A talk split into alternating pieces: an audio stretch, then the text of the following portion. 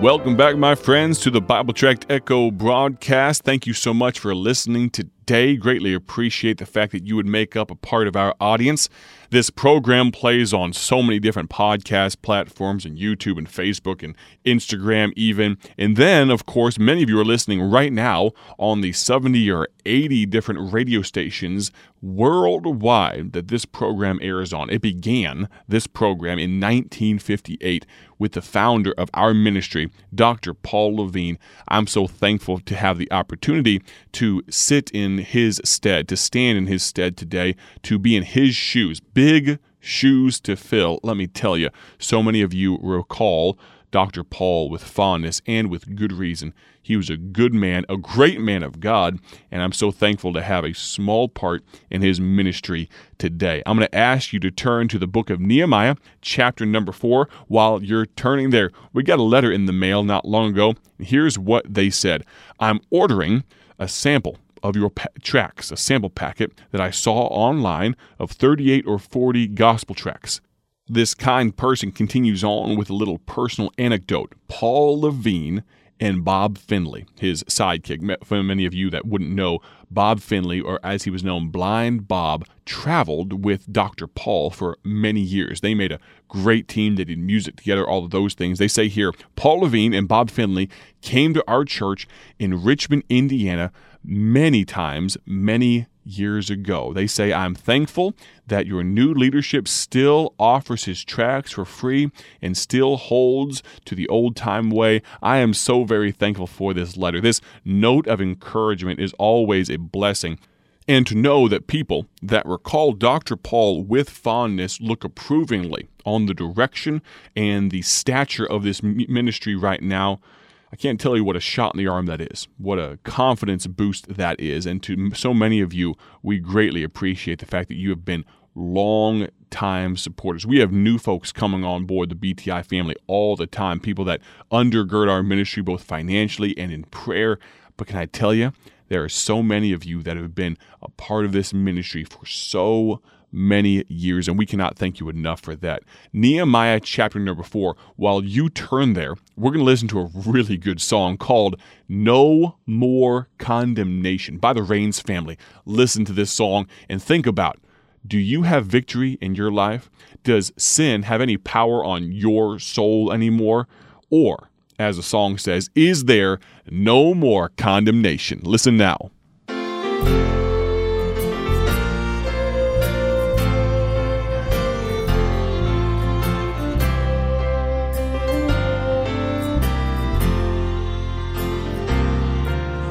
Am free from the bondage of sin.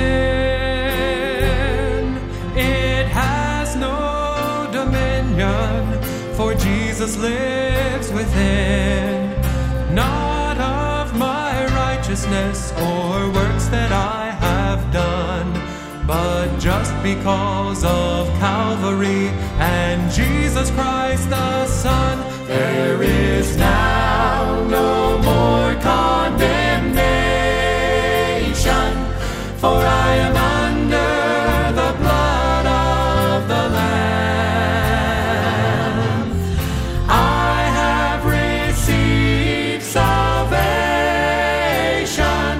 and by His grace I am what I am.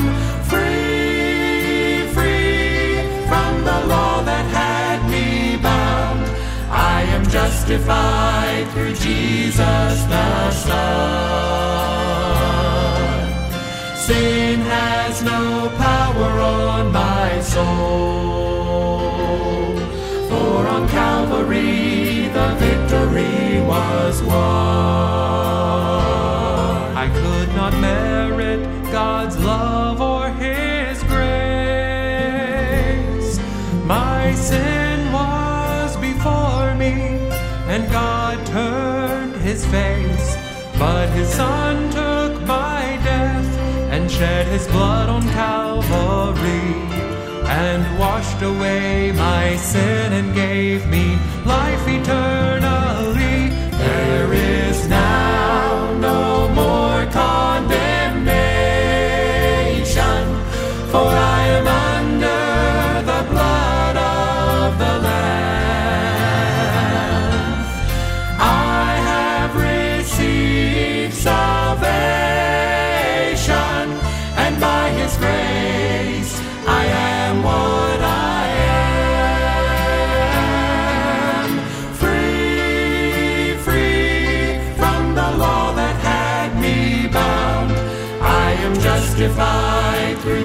Jesus. Sin has no power on my soul.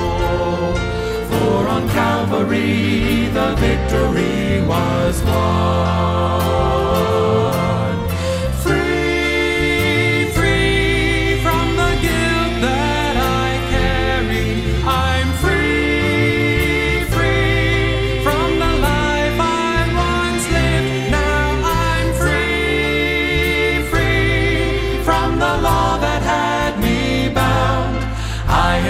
Justified through Jesus, God's Son.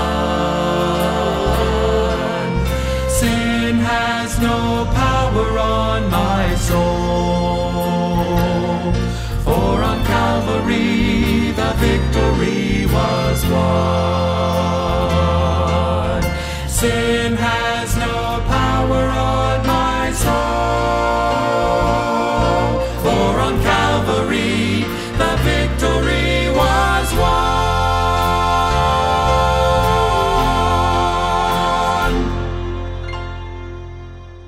The victory was won. All I can say is amen. That song, No More Condemnation by the Rains family. You can find it, the Rains family, at BibleTruthMusic.com. Now, let me tell you about a gospel tract that's been pretty recently redesigned, a striking cover. It's called I Have Plenty of time. It's one of the very first tracts that we got printed with the new direction on the back where it directs you to a website called realbibleanswers.com. You see, many of our gospel tracks had on the back a place where people could fill their name out, put their address, and mail it back to us. Well, here's the problem many folks don't use the postal service anymore, but they'll go to a website like realbibleanswers.com. I'd invite you to go there yourself. Maybe you have a question. Maybe you need some Bible answers. Maybe you'd like to make sure there's no more condemnation on your life and on your soul.